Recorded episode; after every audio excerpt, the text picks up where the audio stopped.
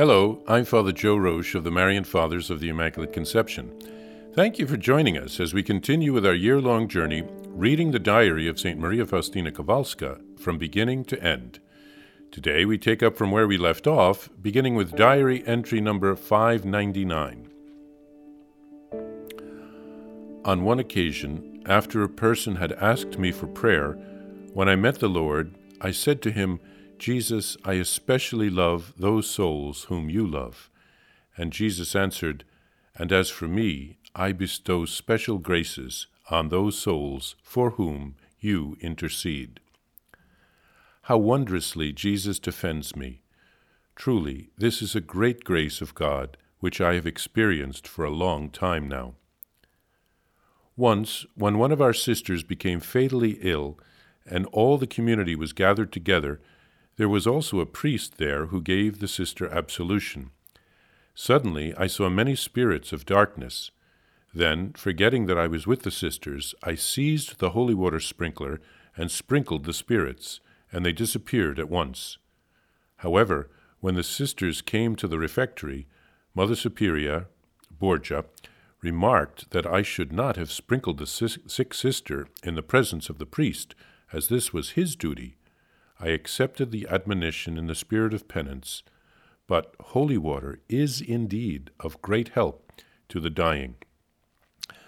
My Jesus, you see how weak I am of myself. Therefore, you yourself direct my affairs, and know, Jesus, that without you I will not budge for any cause, but with you I will take on the most difficult things.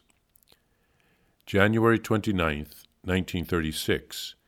In the evening, when I was in my cell, I saw I suddenly saw a great light and a dark gray cross high up within the light. Suddenly I found myself caught up close to the cross. I gazed at it intently, but I could not understand anything, and so I prayed, asking what it could mean. At that moment I saw the Lord Jesus and the cross disappeared. The Lord Jesus was sitting in a great light, and his legs, up to his knees, were drowned in the light, so that I could not see them. Jesus bent toward me, looked at me kindly, and spoke to me about the will of the Heavenly Father. He told me that the most perfect and holy soul is the one that does the will of my Father, but there are not many such and that he looks with special love upon the soul who lives his will. And Jesus told me that I was doing the will of God perfectly. And for this reason, I am uniting myself with you and communing with you in a special and intimate way.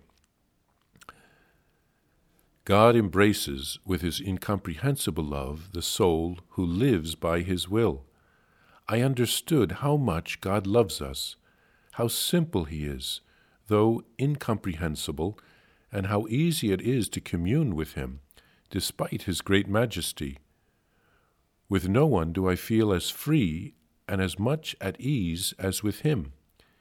Even a mother and her truly loving child do not understand each other so well as God and I do. When I was in that state of communion with God, I saw two particular persons, and their sad interior condition was revealed to me. They were in a sorrowful state, but I trust that they too will glorify the mercy of God.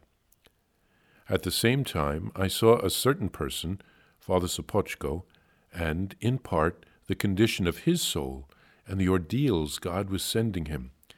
His sufferings were of the mind and in a form so acute that I pitied him, and said to the Lord, Why do you treat him like that? And the Lord answered, For the sake of his triple crown. And the Lord also gave me to understand what unimaginable glory awaits the person who resembles the suffering Jesus here on earth. That person will resemble Jesus in his glory. The Heavenly Father will recognize and glorify our soul to the extent that he sees in us a resemblance to his Son. I understood that this assimilation into Jesus is granted to us while we are here on earth, I see pure and innocent souls upon whom God has exercised his justice. These souls are the victims who sustain the world and who fill up what is lacking in the passion of Jesus. They are not many in number. I rejoice greatly that God has allowed me to know such souls. Jesus told St. Faustina here that he bestows special graces on the souls for whom she intercedes. So we should ask her for her intercession. She recounts the story of praying at the bedside of a dying sister. There were other sisters there as well, and a priest who gave the sister absolution. St. Faustina saw many dark spirits arrive. Uh, St. Faustina drove them away by sprinkling them with holy water. The other sisters didn't understand what she was doing since they didn't see the evil spirits. The Mother Superior later corrected her, saying she should have left it to the priest to use holy water on the sick sister. Uh, St. Faustina humbly accepted the correction without revealing the supernatural reality of what had taken place. Faustina writes that holy water is a great help to the dying, so we should have it in our homes and use it. St. Faustina learns from Jesus in a vision that the most perfect and holy souls are those that uh, always do the will of his Father. But he laments that there are so few who do this. So let's strive to always seek to do God's will. Again, St. Faustina writes about the suffering of Father Sopocko. We should all offer the sufferings of our lives to our Heavenly Father uniting them with his sufferings, the sufferings of Jesus on the cross.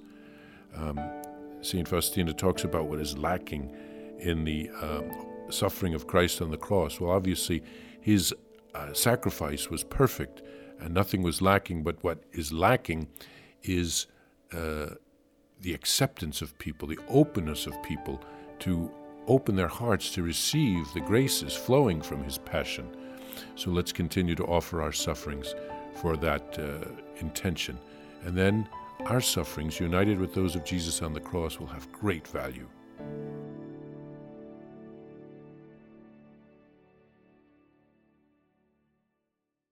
Please follow or subscribe to this podcast to receive the latest episodes and updates. If you have enjoyed this podcast, I invite you to leave a review Reviews greatly improve our podcast ranking and will help other people throughout the world find St. Faustina's Diary in a Year. Remember, Jesus promised St. Faustina in Diary number 1075 souls who spread the honor of divine mercy are protected by God like an infant by a gentle mother. Please help us spread the message of divine mercy. Thank you, and God bless you visit shopmercy.org to order your copy of Divine Mercy in My Soul, the diary of St. Maria Faustina Kowalska. It's available in print in English, Spanish, and Polish, and in English as an e-book, available now on shopmercy.org. Are you enjoying this podcast? I invite you to listen to more shows brought to you by the Marian Fathers of the Immaculate Conception. Join us daily for enriching spiritual content, which will help you on your journey with Jesus Christ.